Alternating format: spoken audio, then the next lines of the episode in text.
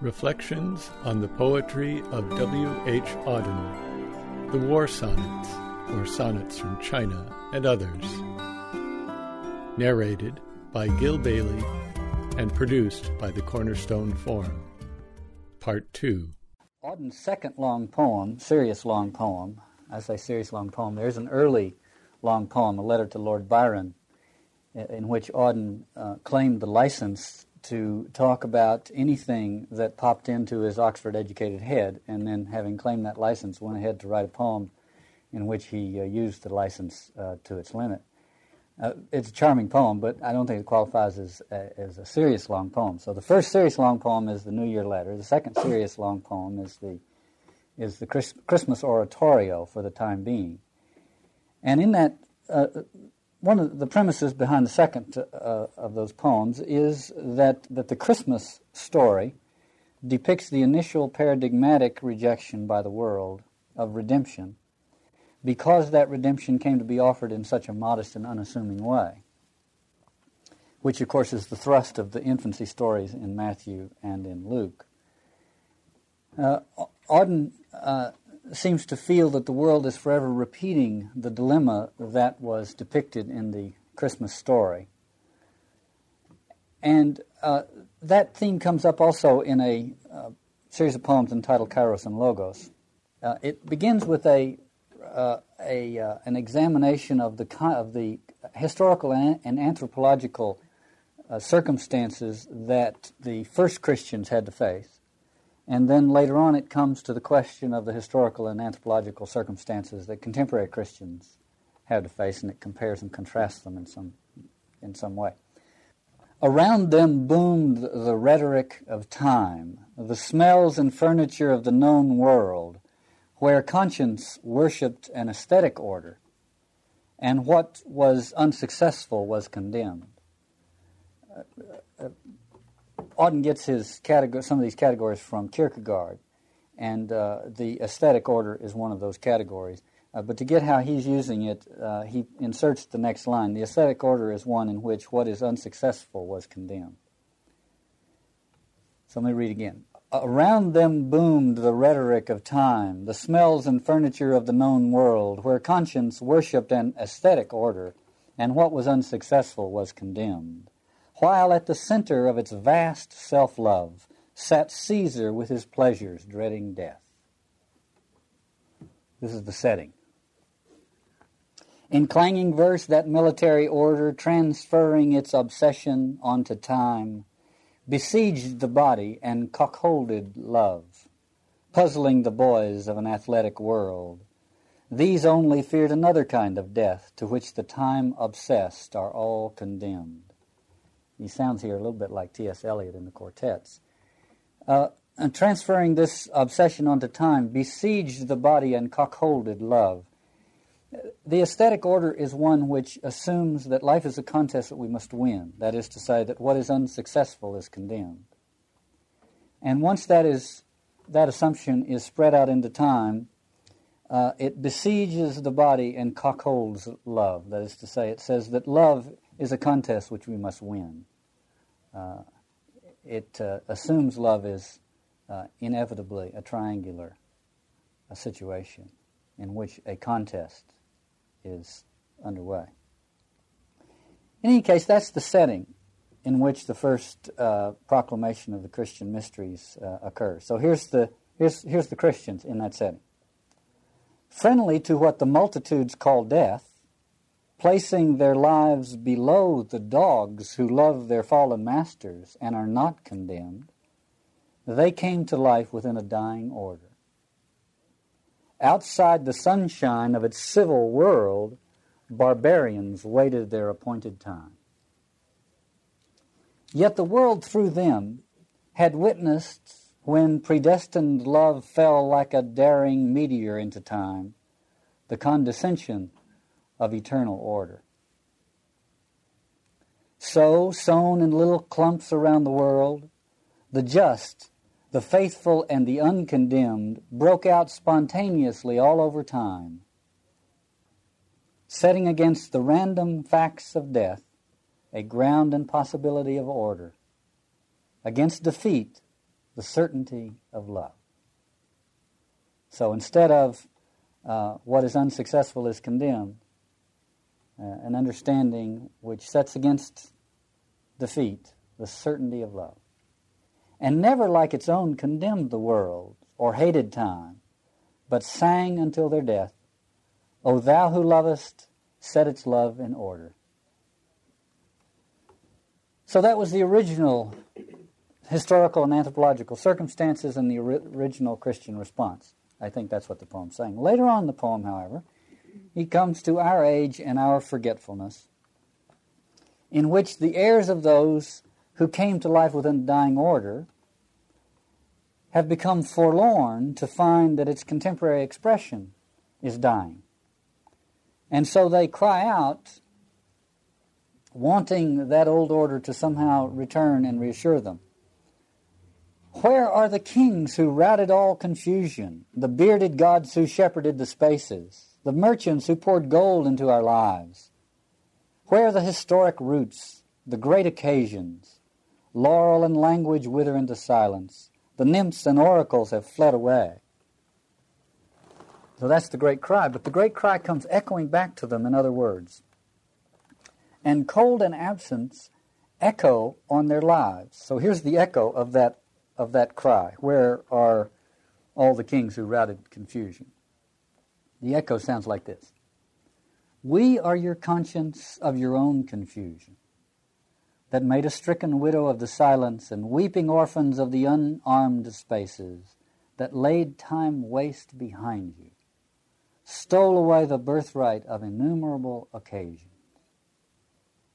End quote, the echo. Reproach, though, is a blessing, proof that silence and condemnation presuppose our lives. We are not lost, but only run away. Now, this is a very complex poem, and I'm going through it very quickly. But really, it all comes down to that last line. We are not lost, but only run away. And it expresses, I think, the emotional mood of Auden in the late 30s, in which he himself was going through a great transition, took several years to complete, in which he was discovering that after all is said and done, we are not lost, but only run away. In a recent magazine article in the Atlantic Monthly, Glenn Tinder, who's a professor of political science at the University of Massachusetts in Boston, wrote a piece entitled, Can We Be Good Without God? On the political meaning of Christianity. His premise is, you might say, the same as the line in the Auden poem, we are not lost, but only run away. And he begins his discussion with a discussion of Christian love. The assumption being that we have become confused about that and we should become clear again. If you want a poetic expression of the confusion, we go back to those lines in Auden's poem that I just quoted. In clanging verse, that military order, transferring its obsession onto time, besieged the body and cockholded love, puzzling the boys of an athletic world. Somehow love has been caught up in the contagion and mimesis of ordinary social life and made a part of that game rather than of something bigger. So Tinder says we have to get clear about what Christian love is. He begins by saying, first of all, it is foolish. Christian faith is foolish and Christian love is foolish. And he quotes Paul to the effect that what we preach is folly. And he uses the word that's often used, Greek word that's often used for specifically Christian love, which is agape. As you know, agape has over the centuries attracted a lot of philosophical speculation and discussion. How does it differ from eros and philia and so on, other forms of love and affection? And he talks about it, but I think you'd be intrigued by how it comes out for him. Agape, he says, stands out sharply against the background of ordinary social existence. Keep that phrase in mind. Ordinary social existence is something else other than that. The life of every society is a harsh process of mutual appraisal. People are ceaselessly judged and ranked, and they in turn ceaselessly judge and rank others. After having read this article, I thought I would try not to do that. I think my greatest success lasted about 3.5 minutes. People are ceaselessly judged and ranked, and they in turn ceaselessly judge and rank others.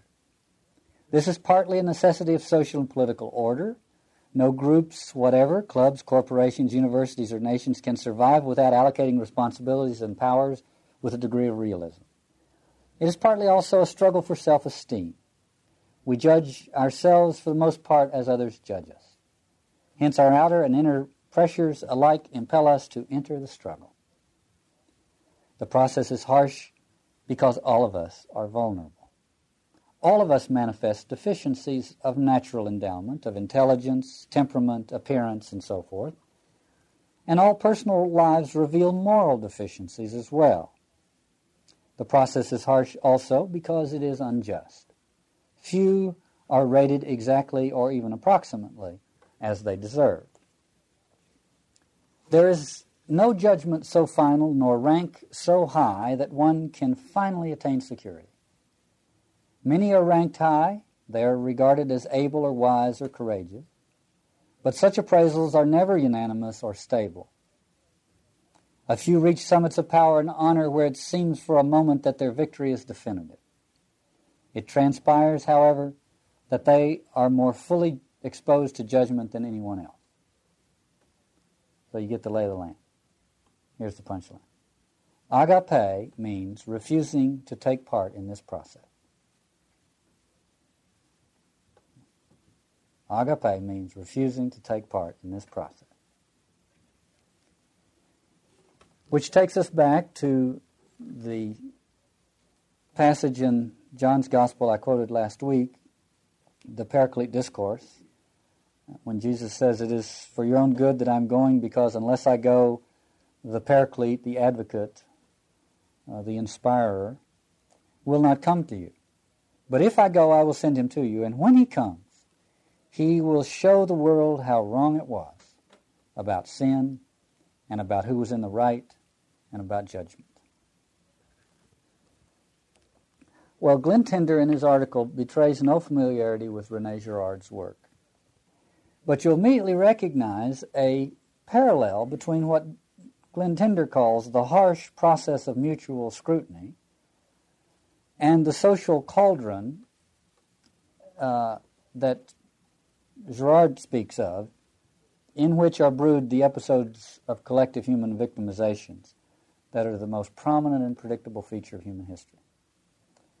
Girard speaks of this social vortex as originating in mimetic desire, the kind of desire that I learn from others. I learn what to desire from the social environment. I learn how to compete for it. So mimetic desire develops into mimetic rivalry and ultimately into mimetic or imitative violence, which can only be solved by finding a scapegoat who can be agreed upon as the culprit, and in the elimination or sacrifice of the scapegoat, culture reforms itself and clears the air of its multitudinous hostilities created originally by mimetic desire. That's the briefest. I'm sure that's the briefest Girard summary and the weakest that I've ever accomplished. Auden is an anthropological poet, and I think he is an anthropological Christian.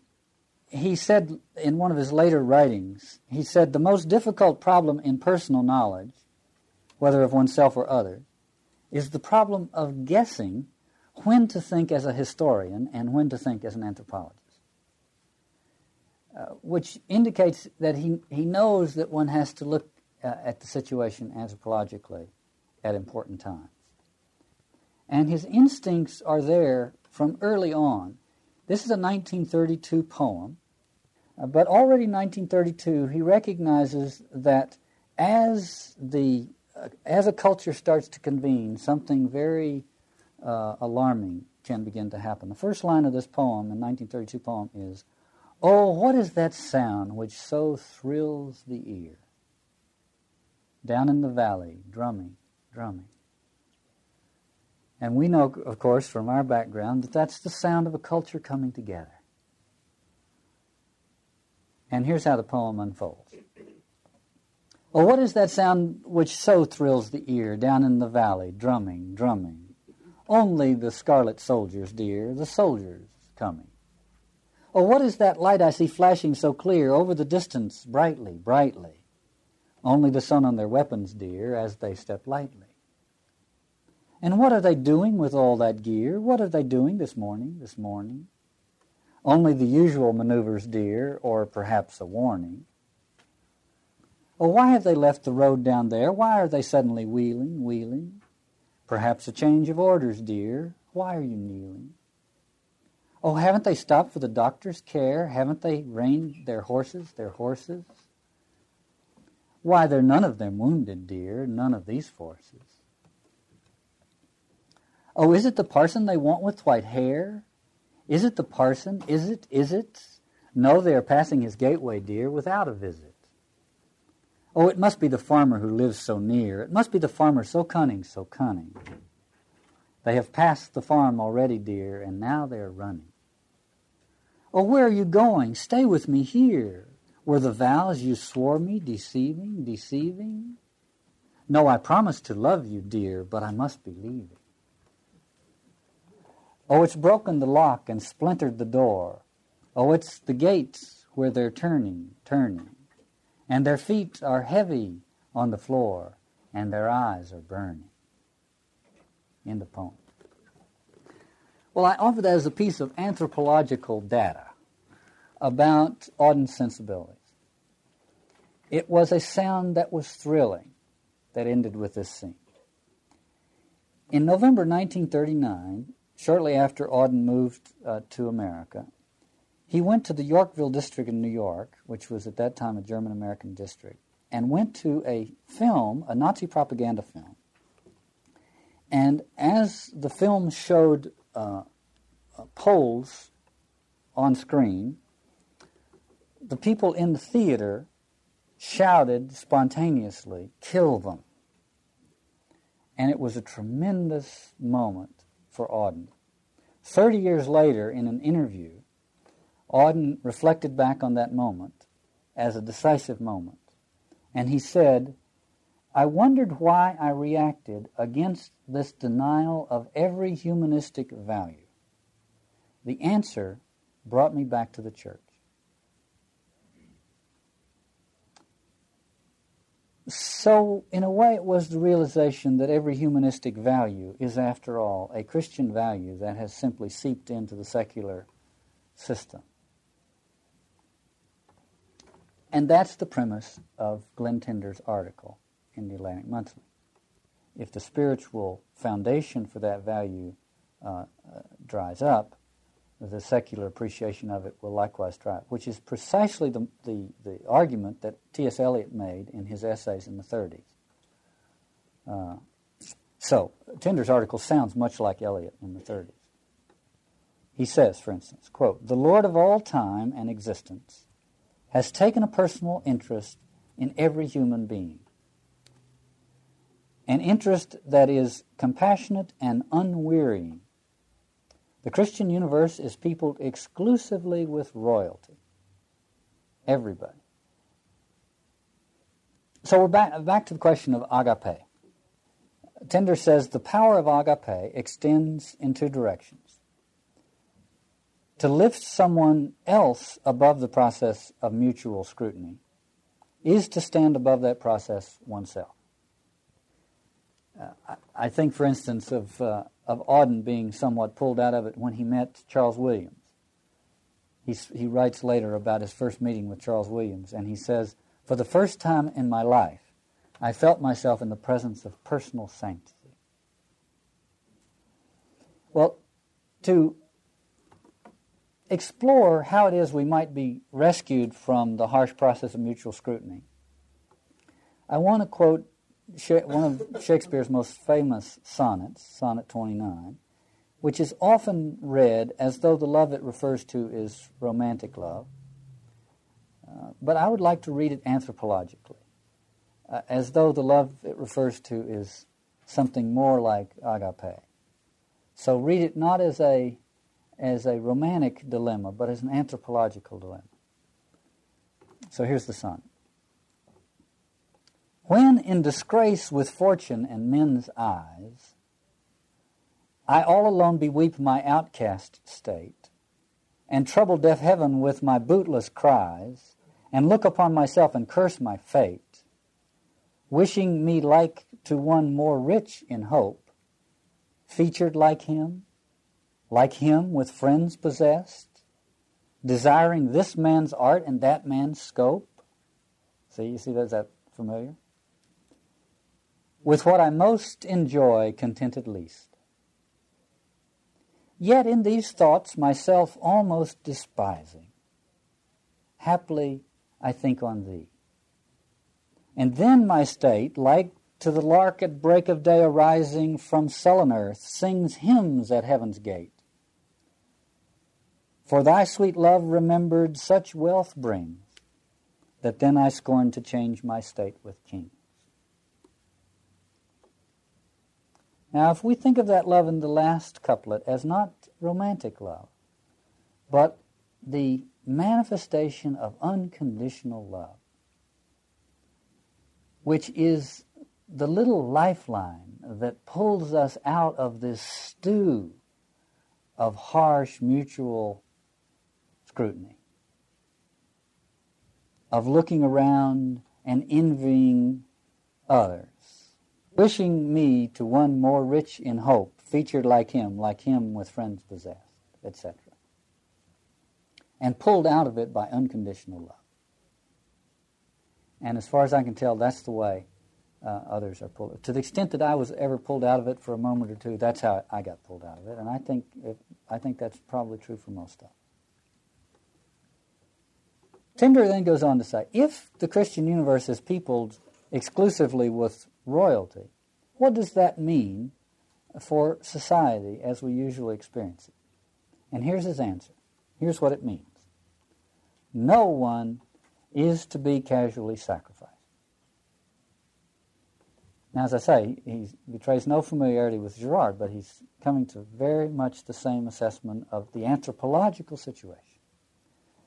He goes on, no natural, social, or even moral differences justify exceptions to this rule.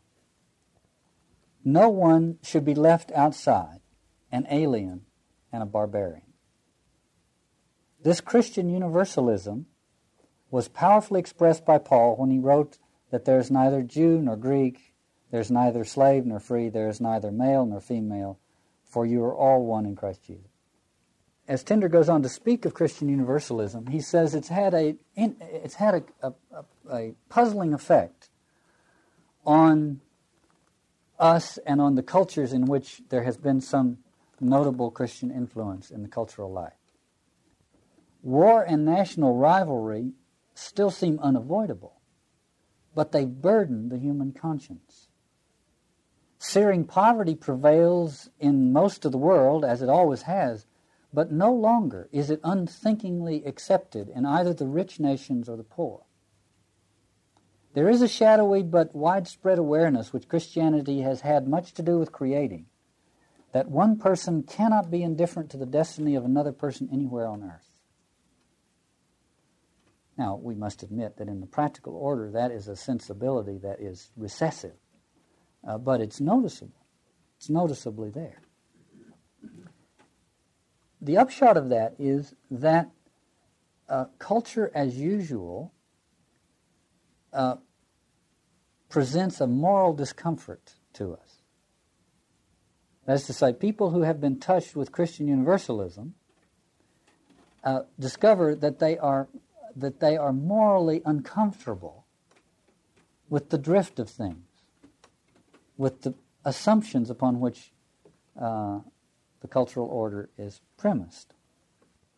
Based as it was on the ultimate exaltation of the universally condemned cultural victim, the gospel proclamation could not be candidly preached without calling into question each and every criteria by which such victimizations were justified. What results from that is a kind of internal universality, by virtue of which the socially and psychologically and morally marginal stand under the same world inversion that made the first post-crucifixion proclamation of faith possible. On the other hand, Christianity's external universality, born originally of Gentile conversions in the first century and the ministries of Paul, found at hand the conceptual apparatus of the more philosophical Greek culture.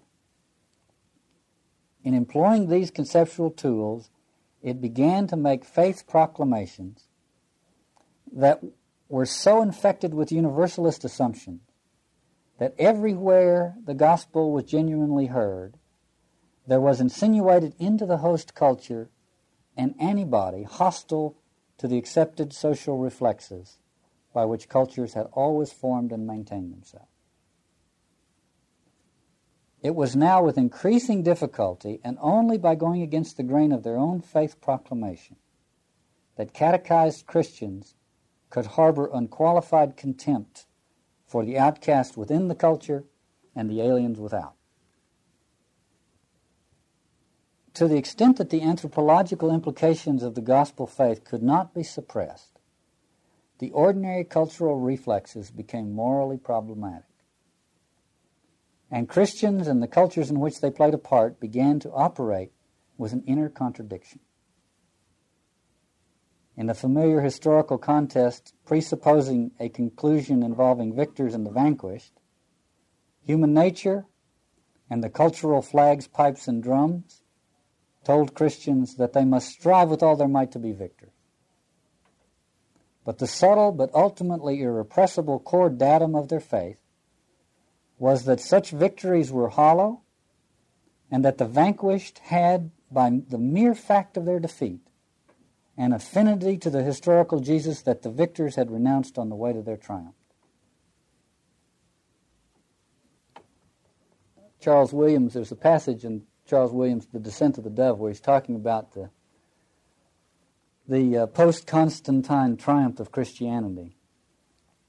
And he has this line, speaking of the church: "Her victories, among other disadvantages, produced in her children a great tendency to be aware of evil rather than of sin," meaning by evil the wickedness done by others, and by sin the wickedness done by oneself.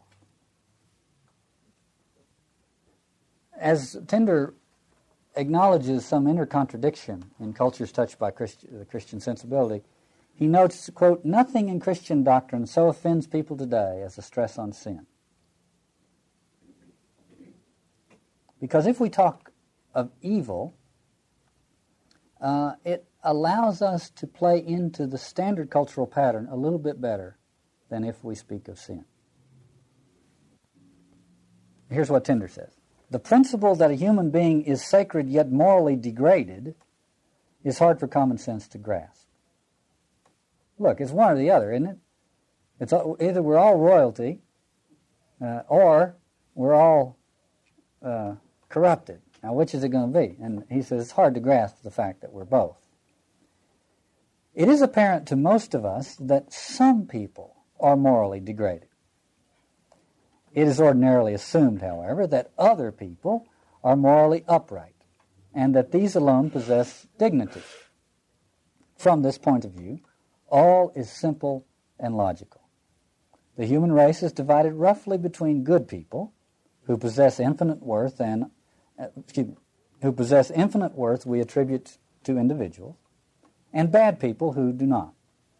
The basic problem of life is for the good people to gain supremacy over and perhaps eradicate the bad people. This common model of life's meaning is drastically irreligious. It is antithetical to Christianity, which maintains that all are sacred and none are good."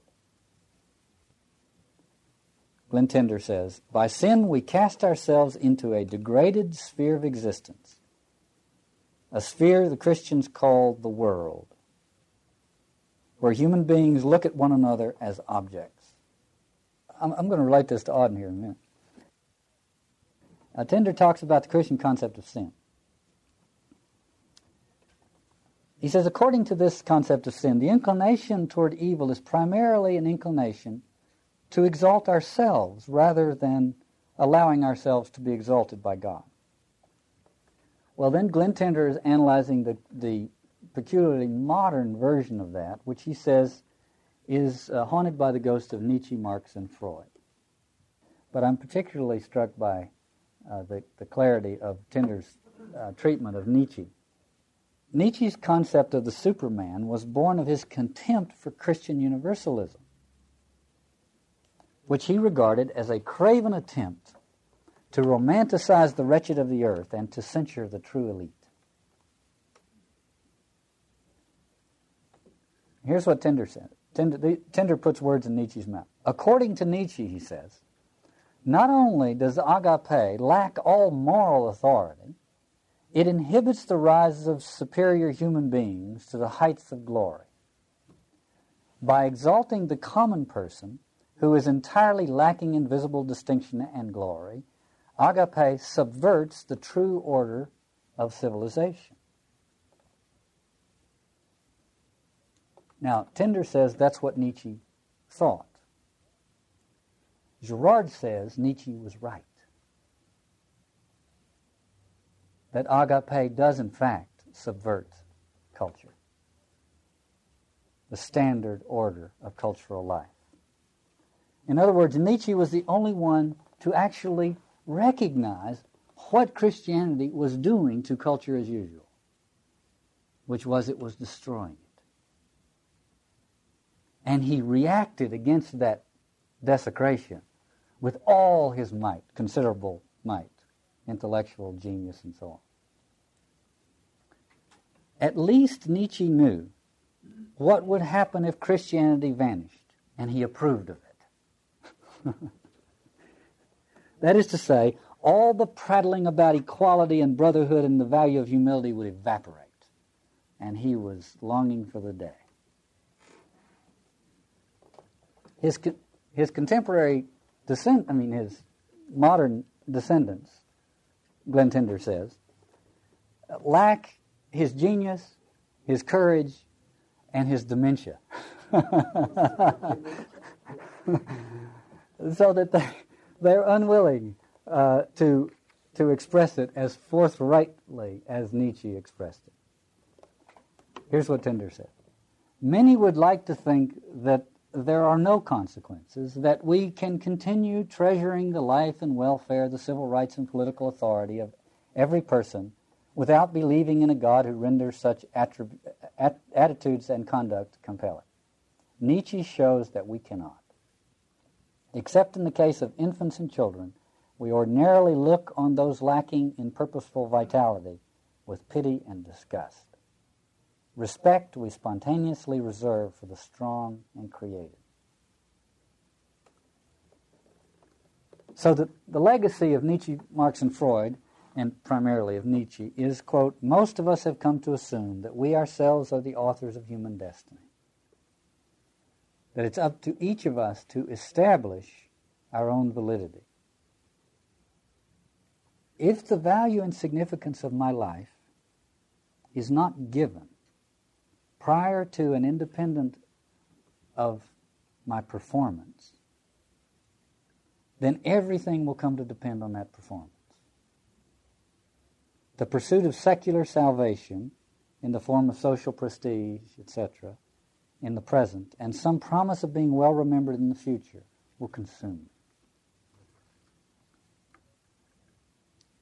Now, politics, Tinder is a political scientist, politics helps shape the environment in which persons work out their destiny.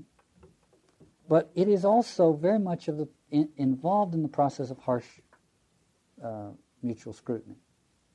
So Tinder says the political implication of Christianity will always be ambiguous. What comes from Christianity is what he calls an implicit political ambiguity. Every individual is exalted, every society is placed in question. In trying to conclude on a political position based on Christian agape and so on. What Tinder finally comes to is what he calls a hesitant radicalism. He says Christianity is radical. It is not conservative. It is radical, he says, but it's also hesitant. W. H. Auden and Louis Kronenberg edited a book of aphorisms. And one of the aphorisms in that book, attributed to an anonymous source, is this: orthodoxy is reticence. End quote. Orthodoxy is reticence. I thought of that when Tinder said what it finally comes down to is radical hesitancy. But radical hesitancy is not timidity with respect to the scope of the Christian claim. Tinder says, agape is not merely a standard of personal conduct.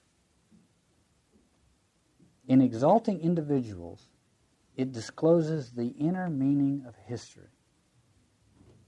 The inner meaning of history has to do with what is happening inside the person.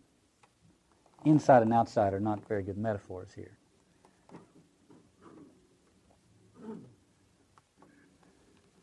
Here's what Tinder said. Since a destiny is not a matter of empirical observation, a person with a destiny is, so to speak, invisible. But every person has a destiny.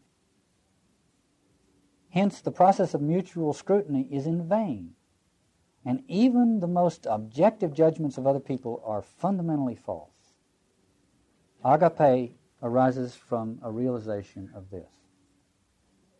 Destiny is an encounter made internal to the person, between that person and a demand made on his or her life. And that simply cannot be made visible. It is an invisible fact about us. So the most important question about us is invisible in the social order. But what I'd like to do now is turn the question to this destiny and then turn the thing back over to Auden and his poetry. A free person is a person who has said yes to a pressing demand which prior to the consent had seemed antithetical to the person's freedom. The free person is the one who has renounced choice freedom and in that renunciation discovered consent freedom. Now those are just words, as you know. But it's a way of talking about a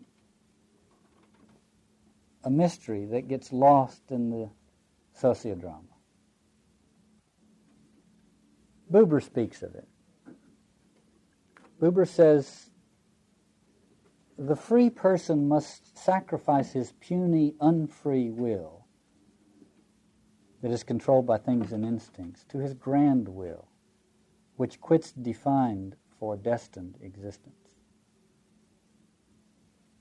He intervenes no more, but at the same time he does not let things merely happen. How often have I quoted this passage? He listens to what is emerging from himself, not in order to be supported by it, but in order to bring it to reality as it desires.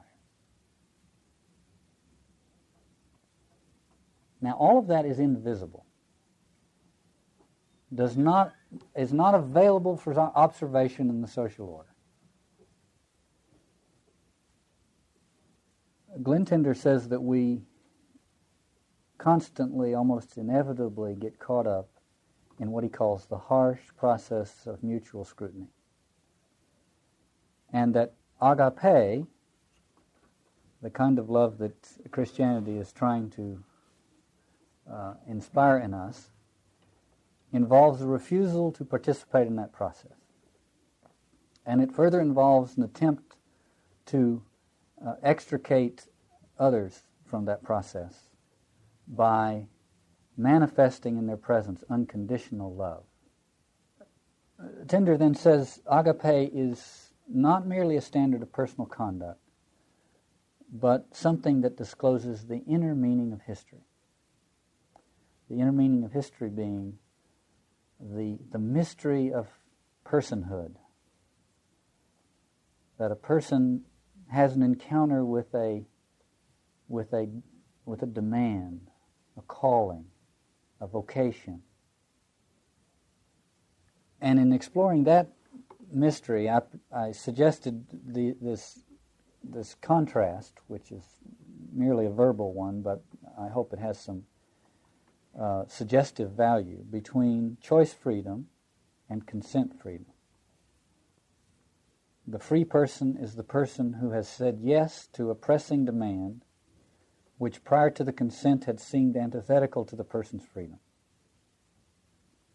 The free person is one who has renounced choice freedom and in that renunciation discovered consent freedom. Now I wanted to read a few poems that explore that a little bit. And I'll start with an Auden poem. This is one of the sonnets from In Time of War, sonnet number 15. And it begins by looking at someone who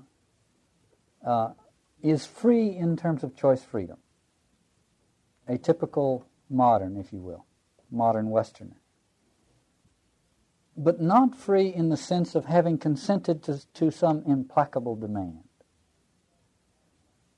He's free in a way that we modern Westerners think that we are free. Engines bear them through the sky. They're free and isolated like the very rich, remote like savants. They can only see the breathing city as a target which requires their skill. We'll never see how flying is the creation of ideas they hate, nor how their own machines are always trying to push through into life.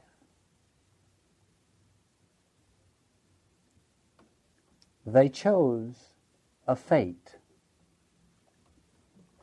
Now, if we can make a distinction between fate and destiny, destiny is to make a choice which seems antithetical to freedom and discover therein freedom, and fate is to opt for choice freedom and to discover that one is not free after all. They chose a fate. The islands where they lived did not compel. Though earth may teach our proper discipline, at any time it will be possible to turn away from freedom and become bound like the heiress in her mother's womb, and helpless as the poor have always been.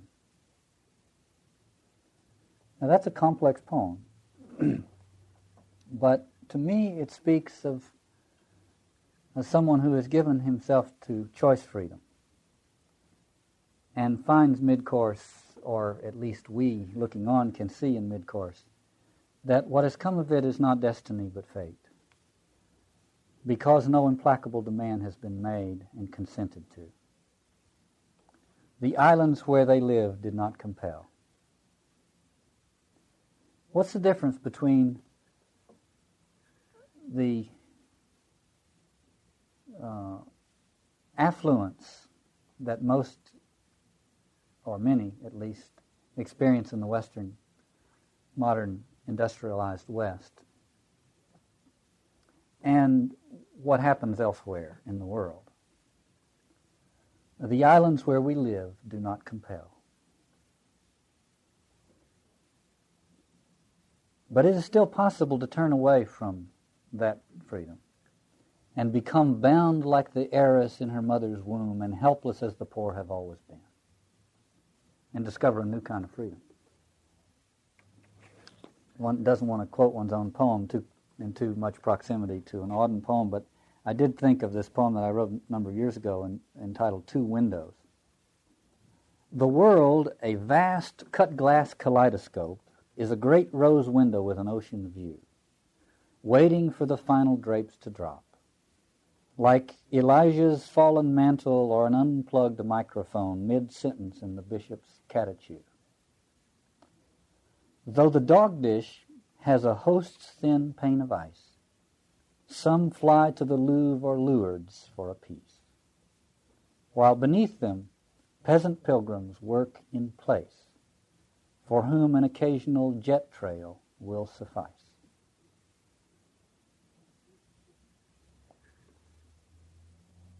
Choice freedom versus consent freedom. I'm particularly fond of this poem. It's just entitled to number 50 in the collected works. Most of us are told in the Western world that first thing you do is determine what you want and then go for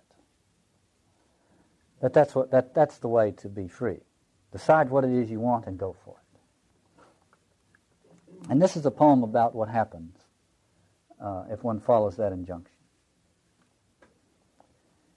Lady, weeping at the crossroads, would you meet your love in the twilight with his greyhounds and the hawk on his glove?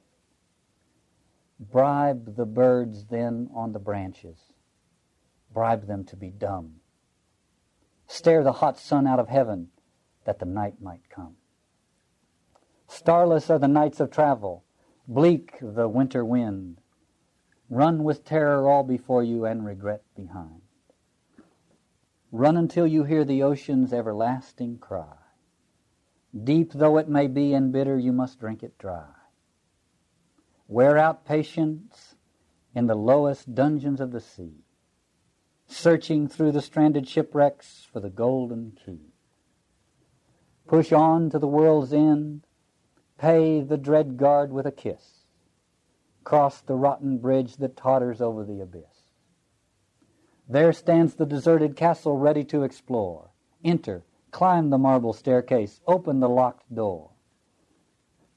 Cross the silent empty ballroom, doubt and danger past. Blow the cobwebs from the mirror, see yourself at last. Put your hand behind the wainscot, you have done your part. Find the penknife there and plunge it into your false heart.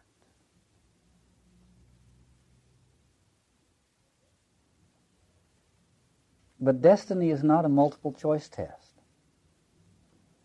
It's a demand made and consented to. Auden has two references to that demand made on his life. And one of them is, both of them are light in a way. One of them is particularly light, but I want to read it to you anyway. It comes from this earlier letter that I spoke of, the letter to Lord Byron. He puts it this way. I shall recall a single incident, no more. I spoke of mining engineering as the career on which my mind was bent. But for some time my fancies had been veering. Mirages of future kept appearing. Crazes had come and gone in short, sharp gales for motorbikes, photography, and whales. But indecision broke off with a clean-cut end one afternoon in March at 3:30, when walking in a plowed field with a friend, kicking a little stone, he turned to me and said, "Tell me, do you write poetry?" I never had, and said so. But I knew that very moment what I wished to do. Some little thing breaks in. More apropos, perhaps, of this, the difference between choice freedom and consent freedom, is a poem, Auden poem, entitled Like a Vocation, written in 1939, during which he was going through these changes. The choice freedom offers this, that, or the other thing, and then a wide array of options, this, that, or the other thing. And the consent is a voice which asks that we say yes or no. So Auden puts it this way. Politeness and freedom are never enough, not for a life. They lead up to a bed that only looks like marriage.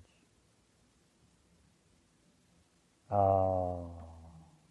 Oh, there's a line. There's one of those lines, isn't it? Politeness and freedom are never enough, not for a life. They lead up to a bed that only looks like marriage. Even the disciplined and distant admiration for thousands who obviously want nothing becomes just a dowdy illness. These have their moderate success. They exist in a vanishing hour. But somewhere, always, nowhere particularly unusual, almost anywhere in the landscape of water and houses, his crying competing unsuccessfully with the cry of the traffic or the birds, is always standing the one who needs you. That terrified imaginative child who only knows you as what the uncles call a lie, but knows he has to be the future, and that only the meek inherit the earth, and is neither charming, successful, nor a crowd. Alone among the noise and policies of summer, his weeping climbs toward your life like a vocation.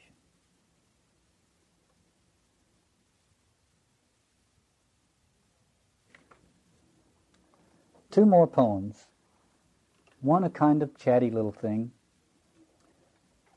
that Auden wrote to a friend on his birthday. The title of the poem is Many Happy Returns. So Auden writes to his obviously younger friend.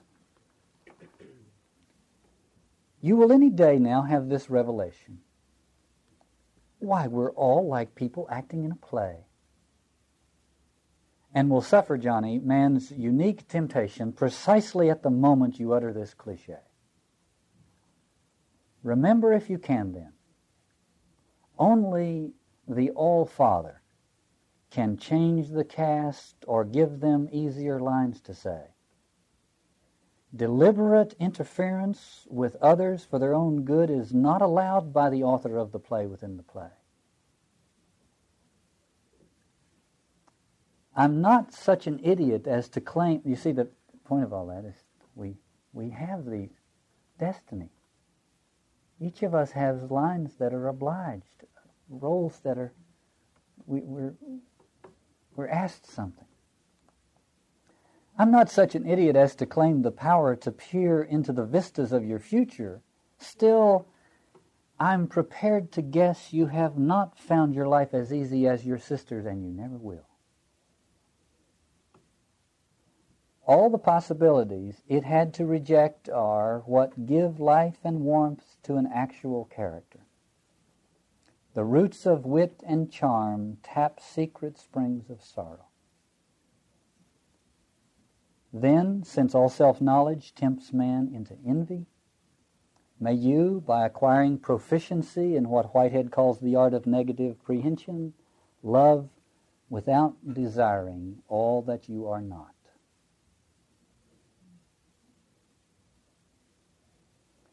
Well, in its little ways, subtle little ways, it's a poem which says, we have our lines, we have our roles, they are demanded of us. By accepting them, we can discover something called freedom. But we will be tempted to do otherwise. We will notice that our sister has an easier life. Or we will be tempted to change the lines so that they will be lines spoken by someone who is more free than we think the person given our lines might be, and so on. But if we're disciplined, we might discover that we can love without desiring all that we are not. Last week I quoted many of the sonnets in this In Time of War series, and in one of them Auden pilloried the traditional hero and showed how he had fallen into decline. And now he's going to picture, in this sonnet I'm about to read, a new kind of hero, a Christian hero, if you will, a different kind of hero. Before I read it, I want to read this thing again from Buber. Again, I've quoted this in the past. This is the activity of the one who has become a whole being. an activity that has been termed doing nothing.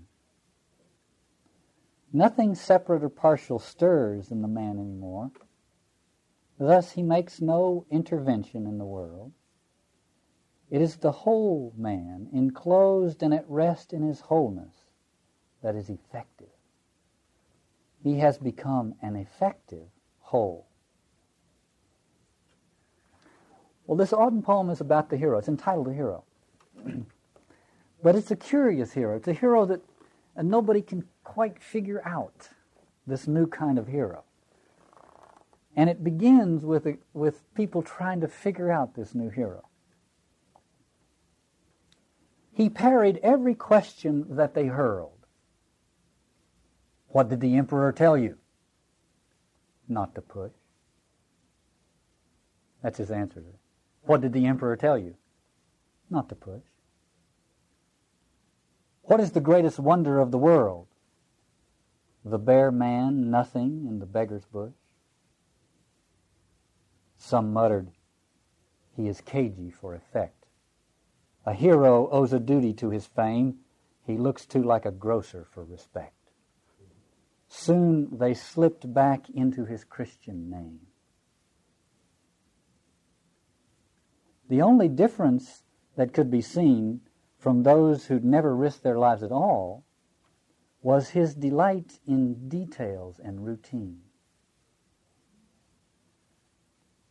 For he was always glad to mow the grass, pour liquids from large bottles into small, or look at clouds through bits of colored glass. I think that last line is a reference to the church, the stained windows of the church.